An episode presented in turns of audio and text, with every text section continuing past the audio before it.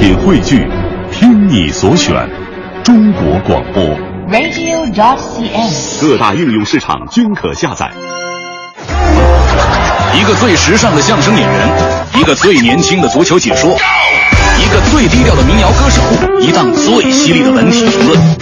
每天早晨，徐强为您带来强言道。今日文娱知多少？欢迎收听强言道。大家好，我是徐强。人民日报微信公众号转发了一篇文章，文章中写道，近日中纪委书记王岐山同志在参加18届中纪委5次全会分组讨论时，痛批有些地方的书法家协会官气太重。我徐强觉得中央已开始向艺术腐败这颗毒瘤动刀了，有一些领导干部确实也是总以书法家自居，还没学会走就想学着跑，楷书没练好是直接写狂草，写完就敢表示手下还捧臭脚。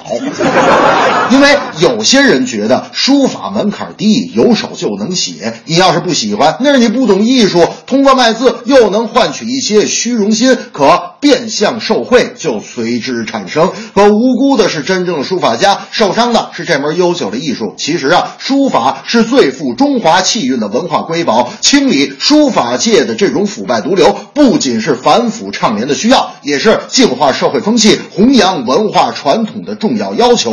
大明就是一个附庸风雅的典范。那天我在家里请同事们吃烤肉，大明吃完就说，徐强你这个凤爪非常好吃啊。我说啥凤爪啊，不就烤鸡爪子吗？大明说我给你这个凤爪提个字。我说行，你想写什么写什么吧。大明拿出毛笔刷刷点点写6个字，凤爪好吃极了。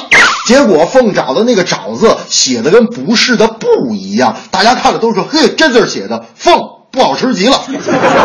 最近演员陈赫被推到了八卦新闻的头版头条，而且连续好几天。有网友也爆出，最近陈赫对粉丝哽咽道歉，对不起，让你们失望了。我徐强觉得无论哪行哪业，诚信和品行在这个行业里都是立足的关键。陈赫如此大张旗鼓的掩饰辩解道歉，有一大部分原因也是担心今后的一片星途。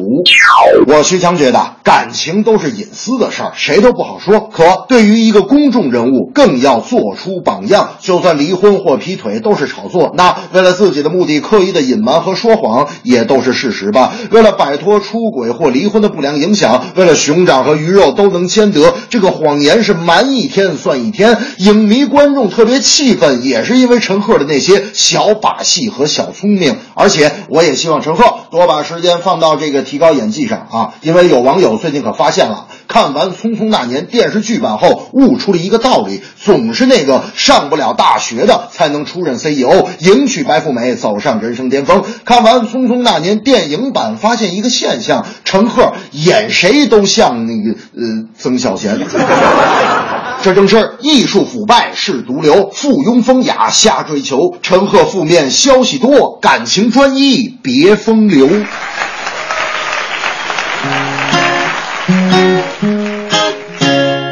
陶冶情操的是书法，有深厚的历史文化，总有人去附庸风雅，写的就像螃蟹横着爬。